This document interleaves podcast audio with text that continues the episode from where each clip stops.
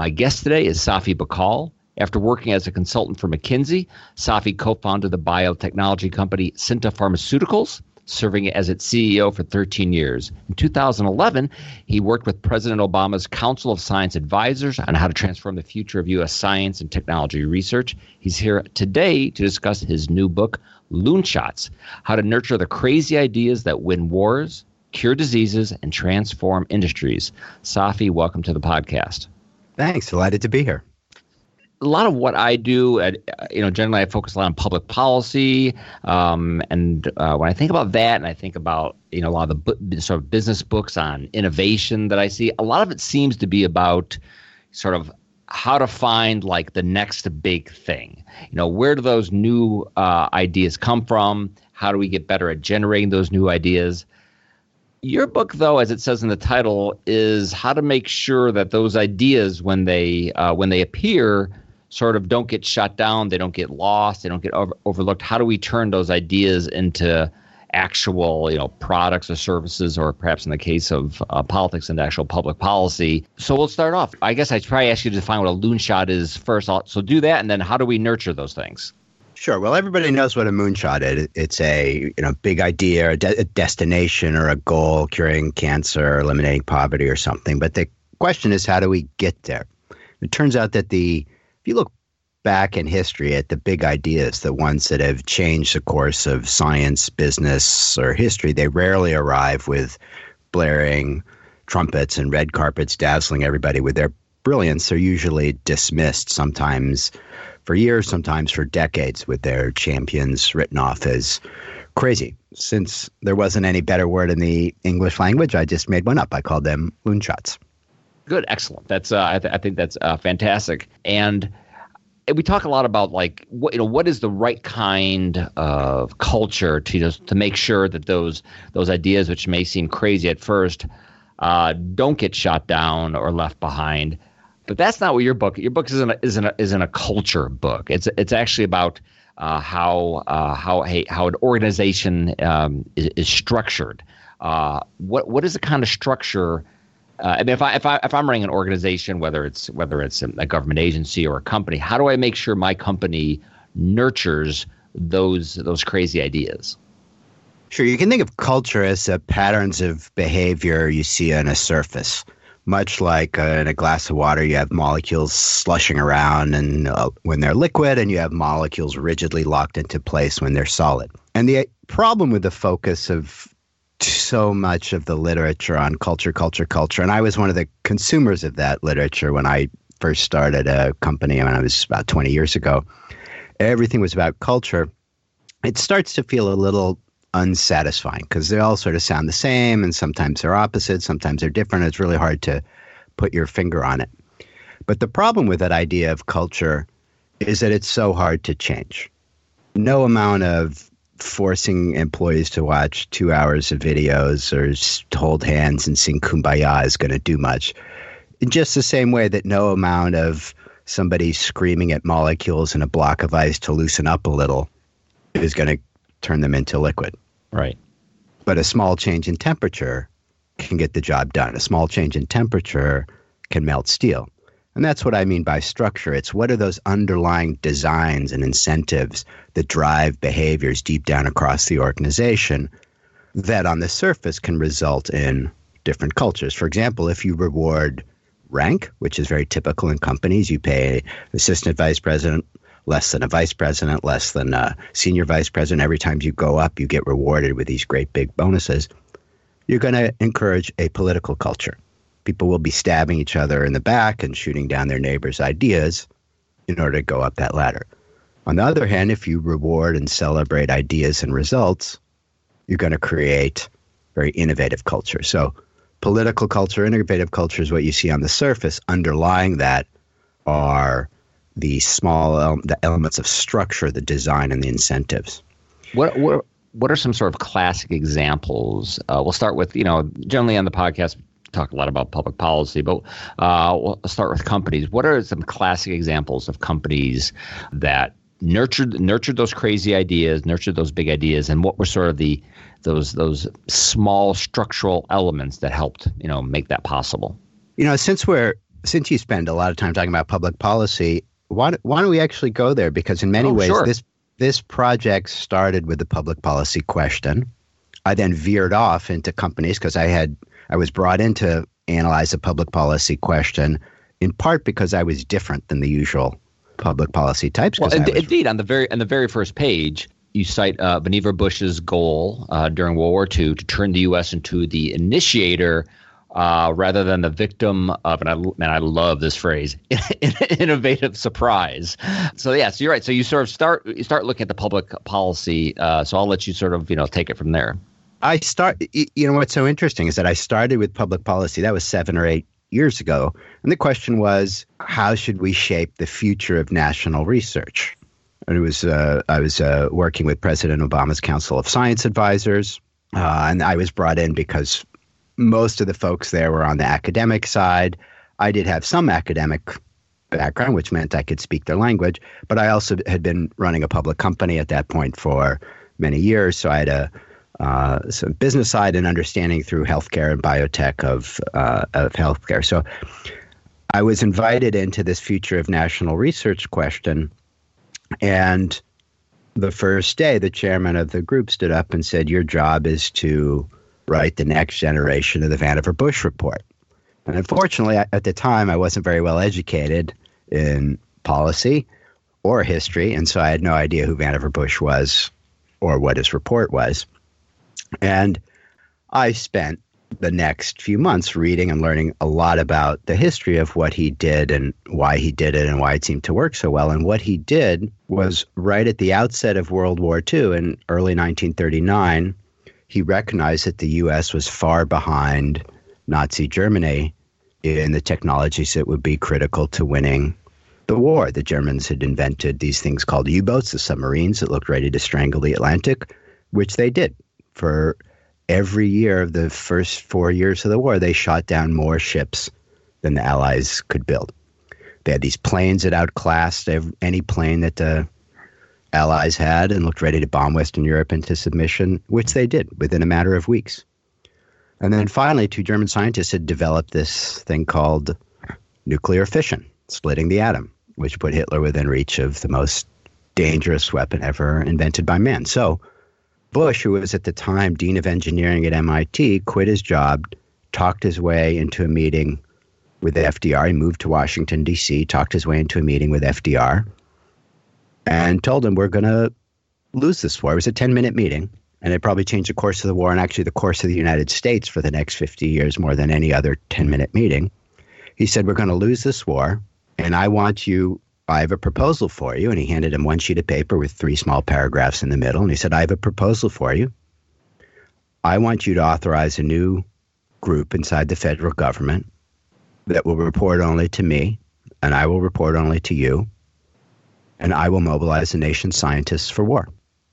I will develop the weapons that the U.S. military, the Army, and the Navy are not willing to fund the crazy ideas, the loon shots. FDR read it signed it, okay, FDR. Bush turned around and got to work. And of course, the technologies that he built did in the did in fact, in the end, turn the course of the war. Helped shoot down the U-boats, develop nuclear weapons. But more importantly, the system that he created, it was a system for innovating enormously fast. And here's what he understood intuitively. He understood, and this is why it's so fascinating to me right now, because literally this morning I've been in touch with members of the U.S. military at very senior levels who are also want to think about how do we nurture loon shots faster and better? How do we innovate faster and better? Because the life cycles of products and technologies, including military technologies, is just accelerating. And if we want to stay ahead of the nation's threats, we need to innovate faster and better as Army, as a Navy, and all of the branches of the services. So I, I've kind of come full circle. Mm from where I started this project to uh, literally right now. And what was so interesting to me about what Bush did is that he didn't try to change military culture at all. He recognized that there, that the tight discipline and the rigid hierarchies and the redundancies and the focus on quality and accuracy are essential in the military if you want to make you know, build million, you know, assemble millions of guns, build thousands of planes and ships and tanks, and direct millions of soldiers in battles across four continents. You need very high accuracy. Risk, for example, the word risk means one thing to a soldier and one thing to a creative designer or artist or scientist. To a soldier, risk is a very bad thing. To a soldier, if you're going on a going onto a battlefield in a high risk situation, that's a bad thing. If you as a commander tell your general, I've really taken all the risk out of this battle, I've done this and that, the general will give you a big thumbs up. Fantastic, you've de-risked the situation. Imagine going to a creative scientist or an artist and saying, You've really taken all the risk out of your art. That's a horrible insult. Right. So the environment, the environment you need to deliver operational excellence, whether that's in the military or inside a company, is exactly the opposite. It's 180 degrees from what you need to create wild new ideas. Just the example, just that English word means totally different things. In one case, you want to maximize intelligent risk taking.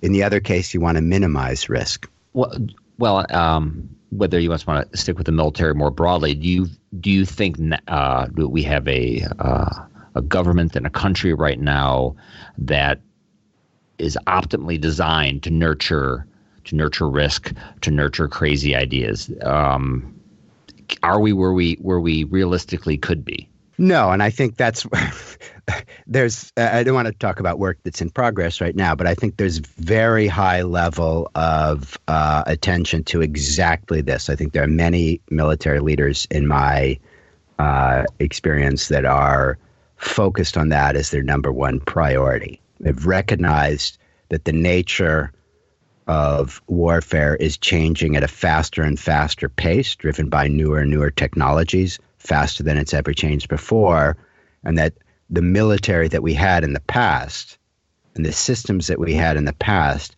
may not be the right systems for what we need in the future.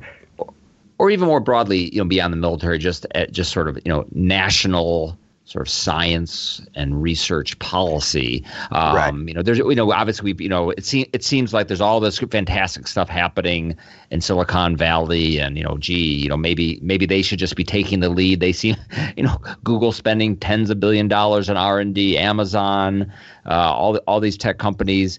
Uh, is government doing what it should do to create so so so so the so the United States whether it's militarily or just more broadly economically uh, is is is the source of, of innovation. All right, let's separate out exactly as you did two things. One is the military, and the other is the private industry economy. So let's we need rapid innovation in both. In one case, it's national security. In the other case, it's to ha- maintain a, com- a, a competitive economy on the world scale. And there which, of course, a, which of course influences our, na- our, our military capability. Which of course, and they yeah. feed off each other. Yeah, absolutely. Yeah. And so what uh, most people get, so many people get this wrong, especially in the context of my industry, which is uh, uh, drug discovery. And in fact, I got a message that you know one of the reasons you wanted to talk to me was I had written this um, editorial at some point on. Um, some congressional hearings that have been held about we should tax drugs because they you know they they they come from federal research. So so many people get this point so wrong, and it's so critical to understand it. It's so critical to understand it if we want to create the right policy and the right environment to help all of our industries succeed in a very competitive world. Mm-hmm. And what we get wrong is federal research is the secret sauce behind the United States' success for the last 70 years.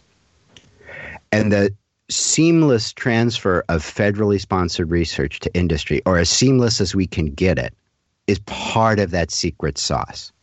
So decreasing federal, and people have, for the net, after Vannevar Bush essentially created a nursery for loon shots, which helped the military turn the course of World War II and then evolved into our national research infrastructure, the National Science Foundation, the National Institute of Health, and so forth, people miss the fact that though that federal research drove so much of the American economic success since World War II.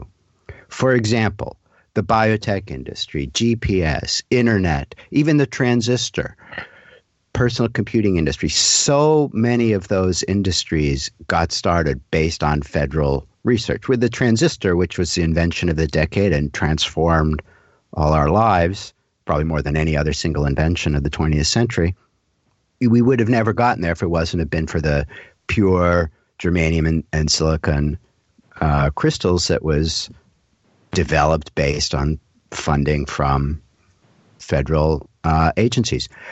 And so many other inventions came from that. And the reason that people miss often on both sides of the polit- political spectrum is something that you can call market failure. I, as a as a, uh, someone who's been in the public markets for many years and someone who is very enthusiastic about the ability of incentives, including economic incentives as well as any kind of incentive to help drive improvements and competitiveness in the products that we produce. I am, of course, a big believer in markets, but markets will fail for a game theory reason. When any one investment makes no sense for any one player, they won't do it. And here's what I mean by that. If you rewind the clock 40 years, the idea of genetic engineering, the idea of putting cells in the lab and in somehow in mm-hmm.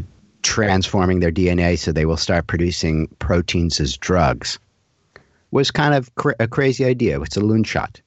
Could a, would it have made sense for any one company to invest in that? No. Any one company has a fiduciary duty. The CEO and the board have a fiduciary duty to make a reasonable return on investment for their shareholders, and that was and, a, and, and, indeed, you know, when we talk about the R and D from companies, you know, you know, like Google, um, and Google, you know, talks about its, you know, its moonshots, you know, they are expect you know they, they aren't just you know doing research to do research and you know maybe someday in the far future it'll they're they're, they're looking for their their moonshots to have a return on investment at some point they, sure and, and, we, and what you're talking about something you know again sort of er, earlier stage it's earlier stage. I actually have spent quite a while with the Google X Group, for example, and they are growing in the business of growing companies. Right. They have a positive return metric. They're investing with a longer time scale on some crazier idea than other companies, but they're not a non-for-profit institution. The goal there is to create new companies, and they've done that. They've successfully spun out companies that have attracted new capital and are, right. You know, headed towards revenue and profitability. Now, earlier stage, no one could have afforded to invest in biotech. That investment that the government subsidized created the biotechnology industry with tens of billions of, probably hundreds of billions by now, of revenue and profit, and of course, taxes in return for the federal government. But that has given us an incredible, not only economic competitiveness, but because we are the world center for biotechnology, the world, the, the leading nation in that research, there are all sorts of national security and geopolitical advantages to being the world leader in that particular technology, and that's just one. The internet, of course, we started uh, was started. Much of the interconnected internet got seeded by federal research, 3D graphics. I mean, so many. Even the Google search algorithm. The the students, Larry Page and Sergey Brin, were working off NSF fellowships when they uh, on an NSF project when they and their advisor kind of stumbled on that algorithm or developed that algorithm. So many of our big companies, trillion, now trillion dollar companies, benefited from federal research, which you could never have invested in. Even liquid crystal technology, which is you know in every smartphone screen, you couldn't really have invested in that basic research as an individual company. How do you justify to your board or your shareholders? Well, I think I'll throw money at this stuff. I, you know, I'll be damned if it's a product 25 years from now. You can't do that. So that has been the secret sauce. And the problem is that we are decreasing investment in that, just as other countries, notably China, have figured out that secret sauce and are doubling down on it. So, is is the issue that we is the issue that you would like us to spend, you know, you know, you know, you know, spend ten times more, or five times, or twenty five percent more, uh, or do we need to spend it somehow differently? Are there, are sort of the current structures in place, um, different agencies? Is that basically fine? Would they're just underfunded? Uh, how do you look at that? No, there are three things we need to do. We need to spend more, spend differently, and not get rid of our most valuable assets. by taking the people we train as graduate students and sending them back to foreign countries. So, number one, spend more. Sure, decreasing NSF or NIH funding at the time that other countries have figured this out and are increasing is a really dumb idea. Number two, spend differently. What worked in the beginning, meaning you know the first couple decades after the Second World War, is not the same as what's going to work now. Our organizations, NSF, was a very small, scrappy organization in the first decade or two after uh, the Second World War, and the same with the National Institutes of Health and so on. Now they've gotten much bigger, and when you get much bigger, there are natural reasons you get collectively more conservative for actually various reasons I talk about in Loonshots in some kind of fun ways. But the not so fun consequence is that you get these structures in research, research of what could be important breakthroughs, where you have a science foundation that's gigantic and kings in fields. And the interplay between kingmakers in fields and science foundations means that kingmakers' favorite next set of projects get funded. And the really crazy ideas, the things that the kings don't like, and by kingmakers, I mean, you know, the biggest thought leaders at the biggest universities who the granting agencies all do whatever they say. So the problem with this current structure is that we need to fund the crazy ideas that the kingmakers think are crazy that are too crazy right. for the NSF or these kingmakers or the Harvard professors or the Stanford professors or whatever. It's the guys who have this wacky idea. And you know what?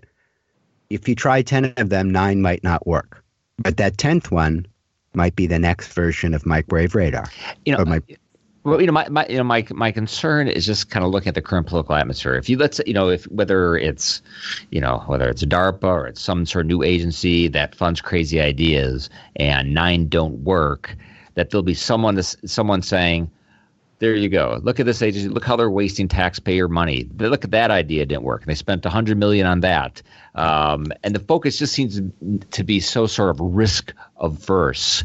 Um, I mean, do you what do you think of that do you i mean do you notice that that that seems to me to be the environment that i'm not sure there's a sort of political patience for that kind of thing right now well, I'm not a politician, and I, you know, obviously there's a ton of political grandstanding, and I, you know, the time that I did spend in D.C., it was actually made you want to leave DC. I'm sure. Well, I didn't go back, but you know, but what was surprising to me is that how many times the public-facing, television-facing statements had nothing to do with what both sides would say when the cameras were off. It was kind of, for example, the state, you know, the idea of stapling a green card to every PhD. Right. Everybody wants that because you know the, the the it has things that appeal to both sides of the political stre- spectrum. But you know, when you face a camera, they say one thing, but then when they get together, I've found that both sides tended to be, for the most part, and there were of course outliers, well-intentioned people who were trying to do the right thing pretty much understood the facts and the ideas. And uh, of course, in different extreme extremes of the spectrum, they started with different some different value systems and some different assumptions. But on many things, they could agree. For example, you know, legislating uh, prices or legislating salaries in my industry in the healthcare. When you take away the cameras, both sides understand that that stifles innovation and we would just have less new drugs and we would actually all be worse off once you start heading towards a socialist or a communist system. None of those countries ever produced a lot of very innovative new drugs like we do, and that there's for a reason. And people understood that when the cameras were off, and that's what you would hear in conversations when the cameras were off. So I don't really know how it works there now. I don't think I want to know, but probably don't, um, probably don't want to know. But well, your point your point right. you made an excellent point which is fear of failure. And the, the point is when the cameras are on people can use that to score political points against each other.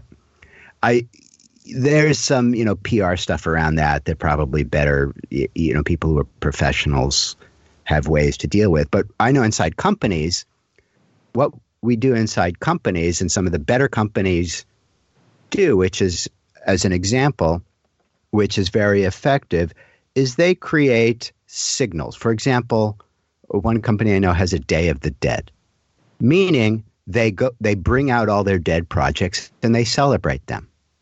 Now, you want to be thoughtful about analyzing deaths, analyzing failures in your postmortems.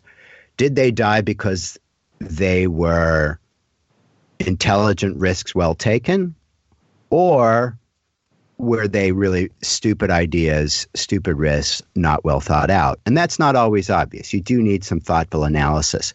There are many risks that are intelligent risk worth taking. For example, you know, if there are three lottery tickets and they cost a dollar, each one costs a dollar, but if you win, um, you get a thousand dollars and you get to take one lottery ticket, of course you should take it. So, you know, you have a two out of three chance of failing, but of course you would do that. You would do that all day long. It's an intelligent risk worth taking. So I don't know how, you know, professional politicians or unprofessional ones, whichever mm-hmm. ones we have there, can get that done in the current environment. But if there is something we do need to, exactly as you said, have an understanding of portfolios that we, and I do know from my discussions with folks at DARPA and other agencies, there is exactly the f- fear that you say that if they create a project that could have bad PR, they actually kill that project. Right. Um, even if it's an intelligent project. Probably a famous example is the uh, sourcing, uh, the um, leveraging the power of crowds or the wisdom of crowds. Oh, to, yeah. To, yes. Do you remember that one? Oh, to yeah. predict uh, assassination attempts or terror attacks, see who's betting, you know, right. like a terrorist market. Okay, yep. so that's an example of really bad PR. right. really bad visibility. Now, what so was that, that, prediction market called? It was the uh, yeah, I was sorry. I was just reading about it a couple months ago, but we don't have much time left. I wanted, um, I did since you brought up that um, I think it was a Wall Street Journal op-ed eh, um, about about you know our our uh, you know our consumers getting return on on government's investment really in let's say in the development of drugs. Um, and there was um, this what Alexandra Ocasio Cortez has been talking about. She worried that you know that government spending all this money, but they're not getting a return on investment. There's a key sentence in your op-ed which I think boy, I think it's a real takeaway. Let me just read it. That the goal of the federal research system has always been to transfer new knowledge and laboratory results as quickly and seamlessly as possible to private industry, which can then translate them into useful products that can boost the economy. I mean, that's that process is important to understand and and that result. I mean, that that is the return on investment that we are getting those useful useful products that that boost the economy or boost our health or or what have you. Is that is that is that is that sentence not well understood by policymakers? Look, there are three things that people who talk about this get wrong so often. And what pissed me off about that particular hearing was those three things were gotten so wrong, so blatantly, so obviously in like the span of five minutes that it just stunned me, which sort of prompted me to write that thing. Number one, that federal dollars pay for new drugs. No, federal dollars pay for ideas. Here's a difference. I have an idea in a shower for a movie. Let's say, here's my vision robots take over the world. That's an idea. Now, here's the product the movie Terminator. The distance between a, an idea in basic research and a finished drug is roughly the distance between me having that idea in the shower and James Cameron making the movie Terminator. It's a huge, huge distance. So, no, federal research does not pay for drugs. Federal research pays for ideas, and there are lots and lots of ideas, just like there, are, you know, for biology and drugs, just like there are lots of ideas for movies, and very, very few actually get turned into something useful. That's number one. Federal dollars do not pay for drugs. Number two, that federal research turns into something commercial is a bad thing as you just said in that sentence, that's exactly the point of federal research. Federal research funds market failures, game theory issues where it doesn't make sense for any one company to invest, but it does make sense for the entire society. The federal research sponsor, let's say the invention of GPS or the internet or fusion power or nuclear power or the bio, you know, uh, genetic engineering. So the goal of that is to create something commercial. Otherwise, what are we doing it for? Just for fun? And number three, that the government doesn't get any economic return. Of course it does. Once it's created, whether it's the biotechnology industry or the satellites that deliver GPS and have you know empowered every smartphone in the world, or uh, the internet, which has built these you know you know enabled these trillion dollar companies. What do those companies do every year? They pay taxes, a lot of taxes. And what does individuals who work at those companies do every year? they pay taxes. So of course they get an economic return. So, so, so you don't think you, you don't think the fact that you um, that um, a company has become you know huge and super profitable, um, base using a technology where you know way back down the line the germ of that technology was supported by government. That does not place some extra um, responsibility for some sort of extra action on that company beyond creating a great product and paying taxes and hiring workers. That there's not some special. It seems to me that. Um, Ocasio Cortez was saying that then that places some special burden on those companies that other companies don't have, and that that may be I, am not sure what, how that burden translates into how they run their business. Maybe I, I don't know, but there's some special burden on those companies because those roots way back were in government. No, uh, I would say two things here. One, as a general statement, absolutely not. How many companies use let the transistor? Should we tax everybody because the transistor was developed with the help of federal research? How many people, you know, Apple makes smartphone. Actually, Apple's Siri was originally uh, you know that little voice assistant that you speak yeah. into was originally was a spin-off of a DARPA project to help soldiers on battlefields get automated assistance. So should we tax every iPhone? As, as I say that in that, that particular article, three-dimensional graphics was funded by the federal government. So should we be taxing, you know, uh, Frozen? You know, a little piece, you know, a couple cents off every movie ticket goes back to the federal government for. That's exactly the same distance or idea as taxing a drug for basic biology research. So I would say that's kind of one general point. There's a second point that's more subtle or, or not quite as obvious, which is let's take the NIH, the National Institute of Health. It has a $40 billion budget, of which 4 billion goes into national labs. But actually, the vast majority of research goes to fund. Uh, uh of investment goes to fund research at universities. And when university scientists develop uh, discover something, they file a patent. There's a tech transfer office, and every university has that now. And then any company that wants to commercialize it does have to license that patent from the university and then pay a royalty. So when universities and researchers take that next step, companies do in fact have licenses, and that is an indirect benefit back to society because it's kind of the purpose of that federal research is in one part to fund research, but in another part to train the future the future workforce and and and thinkers uh, and doers and engineers and of the country. And so there is a fact for that other 36 billion of spend at the NIH. Anything that actually ends up making it into a commercial product does in fact have a license and does in fact pay royalties. So that's also kind of often missed in that discussion. And just and just to wrap up, so your core message, and again, uh, the book just the, the book. We don't want to give the wrong impression about the book. The book goes a lot, mostly into you know organizations that are that aren't government, but you know how how how businesses can nurture these ideas. But sort of like your your closing message to a policymaker on how to make sure that the United States, you know, better sort of nurtures uh, ideas what what would that be if it's even possible well, th- to, to sum it up? Three things. One, increase funding for national research. That's right. the various research agencies. Two, split them up smaller and smaller, so you can set you know fund the crazy ideas that the kingmakers don't like. Right.